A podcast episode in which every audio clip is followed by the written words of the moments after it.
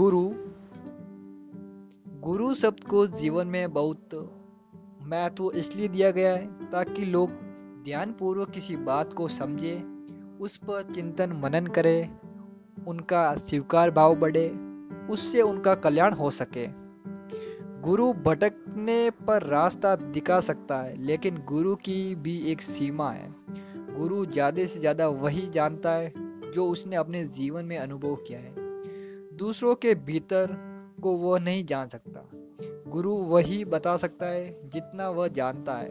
इसलिए जीवन में गुरु को महत्व देने के साथ उस गुरु को मत भूल जाना जो आपके भीतर बैठा है।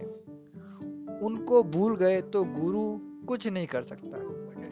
यह भी ध्यान रखना है कि गुरु को सहारा लेना है। गुरु पर निर्भर